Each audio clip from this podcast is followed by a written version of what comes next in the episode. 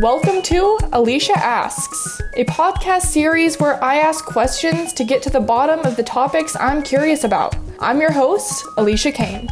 This week's segment is Questions from Quarantine. Amidst the chaos caused by the COVID 19 pandemic, nobody is left untouched. Though less than 1% of the global population is actually experiencing the virus itself, everybody is feeling the effects. From travel bans, countrywide shutdowns and layoffs, to self isolation, social distancing, and plunging stock markets, we are all touched in different ways. Today I will be chatting with Karen Brindley. You making it through the quarantine? You know, um, we live kind of in isolation, so it's normal for us. So it's just another day for us. you know, we're probably less affected than a lot of people, other than, you know, it did tank our stocks. Karen is from Indianola, Washington, a rural village located on the Kitsap Peninsula, known for attractions such as their dock, Indianola Days, and being a retreat for Seattle's wealthy.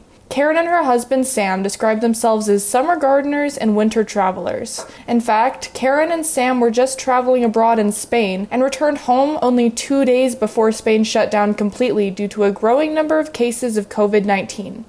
Karen, when you and your husband left for vacation on February 24th, was the coronavirus even on your mind at the time? It was on our mind, but it hadn't really hit the United States yet. It wasn't in Barcelona. It wasn't in Mallorca. So while it was very present in the world, it hadn't hit us directly yet. Did you guys take any extra precautions or were precautions even really on your mind? Oh, definitely precautions. You know, we of course knew we were flying through Paris at some point, so we took a lot of antibacterial and antimicrobial wipes. We had, uh, you know, probably four bottles of sample hand sanitizers and uh, we had the masks just in case because we were going to be on a flight. We didn't use them. Uh, people were fairly spaced out.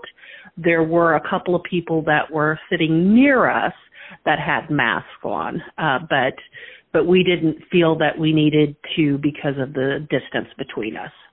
Now, when you left, did other travelers seem to be anxious or taking extra precautions or talking about the coronavirus at that point in February? I would say not to us directly. We travel a lot and we had been in Italy. So a lot of people confused our Spain trip with us being in Italy and we had to handle a lot of those questions. But on the flight, there was definitely an impact. The seating arrangement was two seats, four seats, two seats. And in the middle of the plane, there was only one person seated in that four figure arrangement. And so those people were able to stretch out and sleep for the flight. And we had gotten comments from one gentleman about why we weren't wearing our masks because he was terrified. In our travels, we've certainly observed uh, the Chinese and other populations wearing masks as more of a fashion statement and, you know, their status quo. I think it hit home mostly when we returned to the States and we were going through our TSA uh, checks and and the majority of the people wearing masks were Asians. Uh, white people weren't wearing masks. Other people of color weren't wearing masks, but the masks that were on seemed to be almost solely Asian descent. And, and it felt like they were maybe trying to ward off a stigma. Definitely. I know that has been a problem for a lot of even Asian Americans who have not been to China in years or maybe even in, their whole lifetime. Dirty look, but that's an issue that a lot of Asian Americans are facing right now. Yeah, and a lot of these people were employees of the airport. So the second we disembarked, uh, the people with the wheelchairs and the people assisting uh, folks were wearing masks. And then, of course, in the TSA area where we had to go through customs, uh, there were probably uh, maybe 30, 40 percent uh, Asian descent, and every single one of them had a mask on. Makes sense working in an airport too, um, into contact with so many travelers during this outbreak.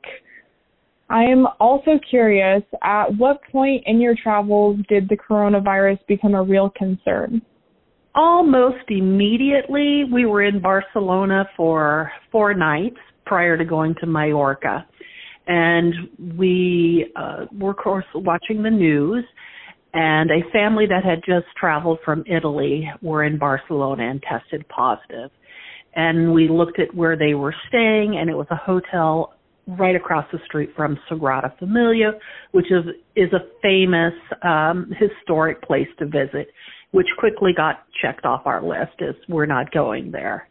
And Definitely. then we went to Mallorca, and when we landed there, there were no cases. But again, within a few days, there was a report of a family that was in Inca and they were in quarantine as we were continuing our vacation, uh, you know, the the reports increased. We started hearing about Seattle and the Life Care Center there.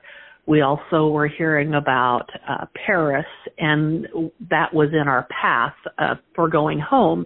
And so we were concerned that Charles de Gaulle would get closed. And at that point, we started looking at how we could get back home. We looked at flights through Munich and Frankfurt. So just in case uh, things went sideways, we could get home. Were there any challenges trying to get home? We were pretty fortunate. We decided to stick with our original plan. We went back to Barcelona and our flight left at six in the morning, so the airport was fairly empty. And then Charles de Gaulle also was fairly empty at that point.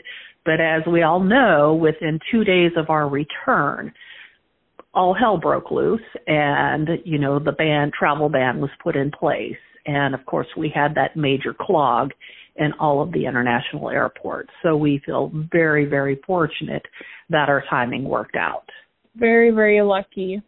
Did you notice any precautions that Spain was taking in the days leading up to the shutdown? That was very disappointing.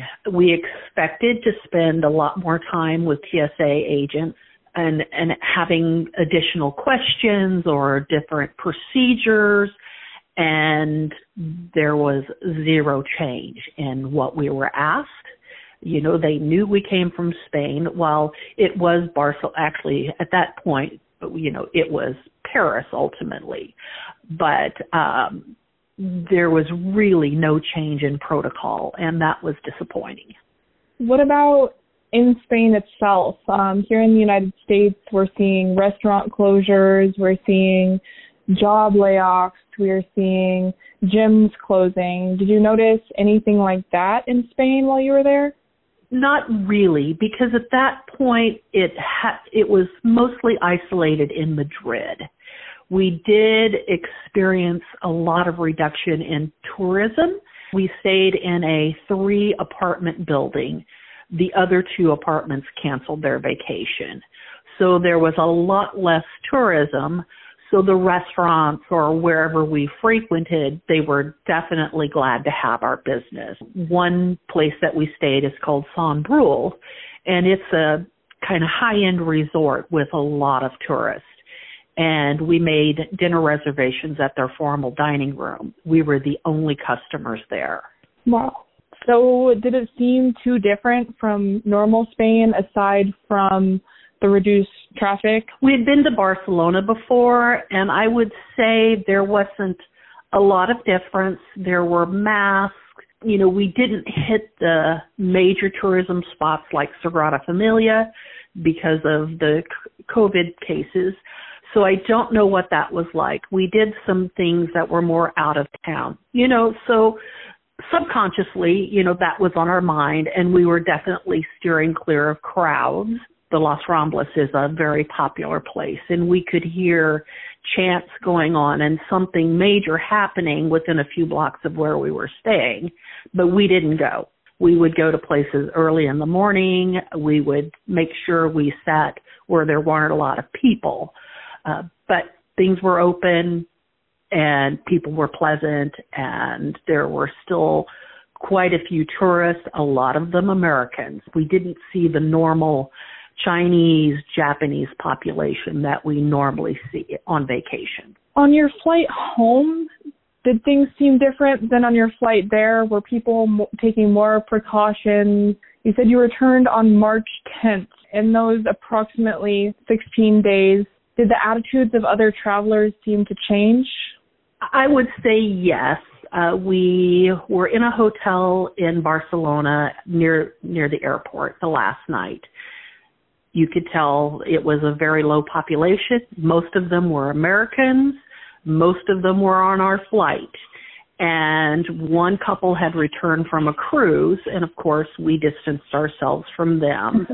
and you did see people using hand sanitizer and keeping space from one another definitely have that social distancing aspect on the plane, but I know it's hard. Um, you said there was like 40% capacity on the plane filled up on your flight home? Correct.